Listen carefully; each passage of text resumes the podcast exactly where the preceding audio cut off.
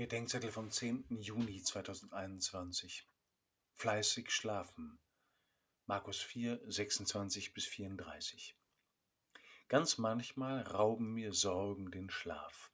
Dann wache ich nachts um drei auf und schlafe nicht wieder ein, weil ich über Dinge grüble, die ich nicht ändern kann. So ging es mir neulich wieder vor einer Tagung in Rom. Die handelte von der Erneuerung meiner Gemeinschaft. Vorher hatte ich einem Verantwortlichen geschrieben, was ich auf diesem Weg für entscheidend wichtig halte, wenn wir den Wagen nicht an die Wand fahren wollen. Ich habe keine Antwort bekommen.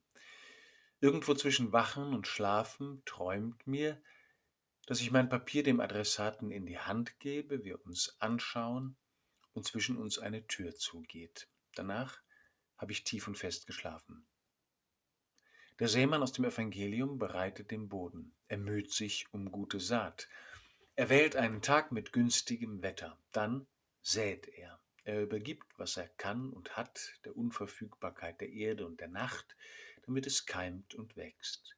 Ihm bleibt nichts mehr zu tun, als zu vertrauen und zu hoffen und schlafen zu gehen. Das Entscheidende, sagt das Gleichnis, geschieht, während wir schlafen. Solches Vertrauen und solche Hoffnung schließt die Möglichkeit ein, dass das Papier ungelesen, die Saat unfruchtbar bleibt und der Wagen an die Wand fährt.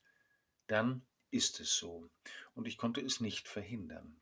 Aber der, der sogar die Saat wachsen machen kann, wird auch aus unseren Katastrophen etwas zu machen wissen. Wenn ihr mal nicht schlafen könnt, dann versucht das. Gebt das, was ihr gekonnt und getan habt, dorthin, wohin es gehört in die Hände dessen, der jetzt dran ist, oder in den Boden, in dem ein anderer wachsen lässt. Dann schließt die Tür oder deckt die Saat mit Erde. Und wisst, für jetzt bleibt nichts mehr zu tun, als fleißig zu schlafen. Gott und die Seinen sind am Zug.